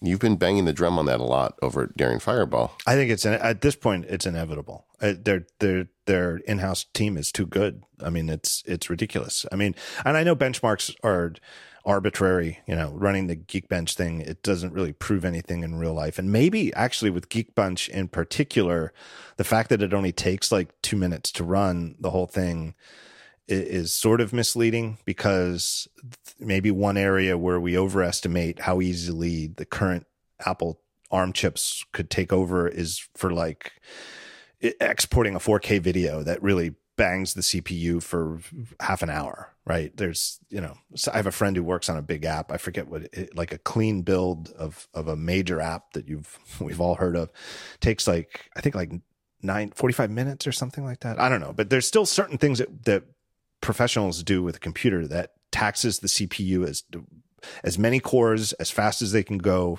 for sustained periods of time, which creates heat. And, and it's, you know, so I, I don't want to say it's easy, but the, the numbers on the benchmarks are so clear that it's, it's there's Intel isn't competing with these chips anymore. It's they're really out of it. I mean, it's just the technical problem of of you know getting developers to recompile their apps for it and and stuff like that. But I think it'll definitely happen. And it's so funny because I just listened to it. it.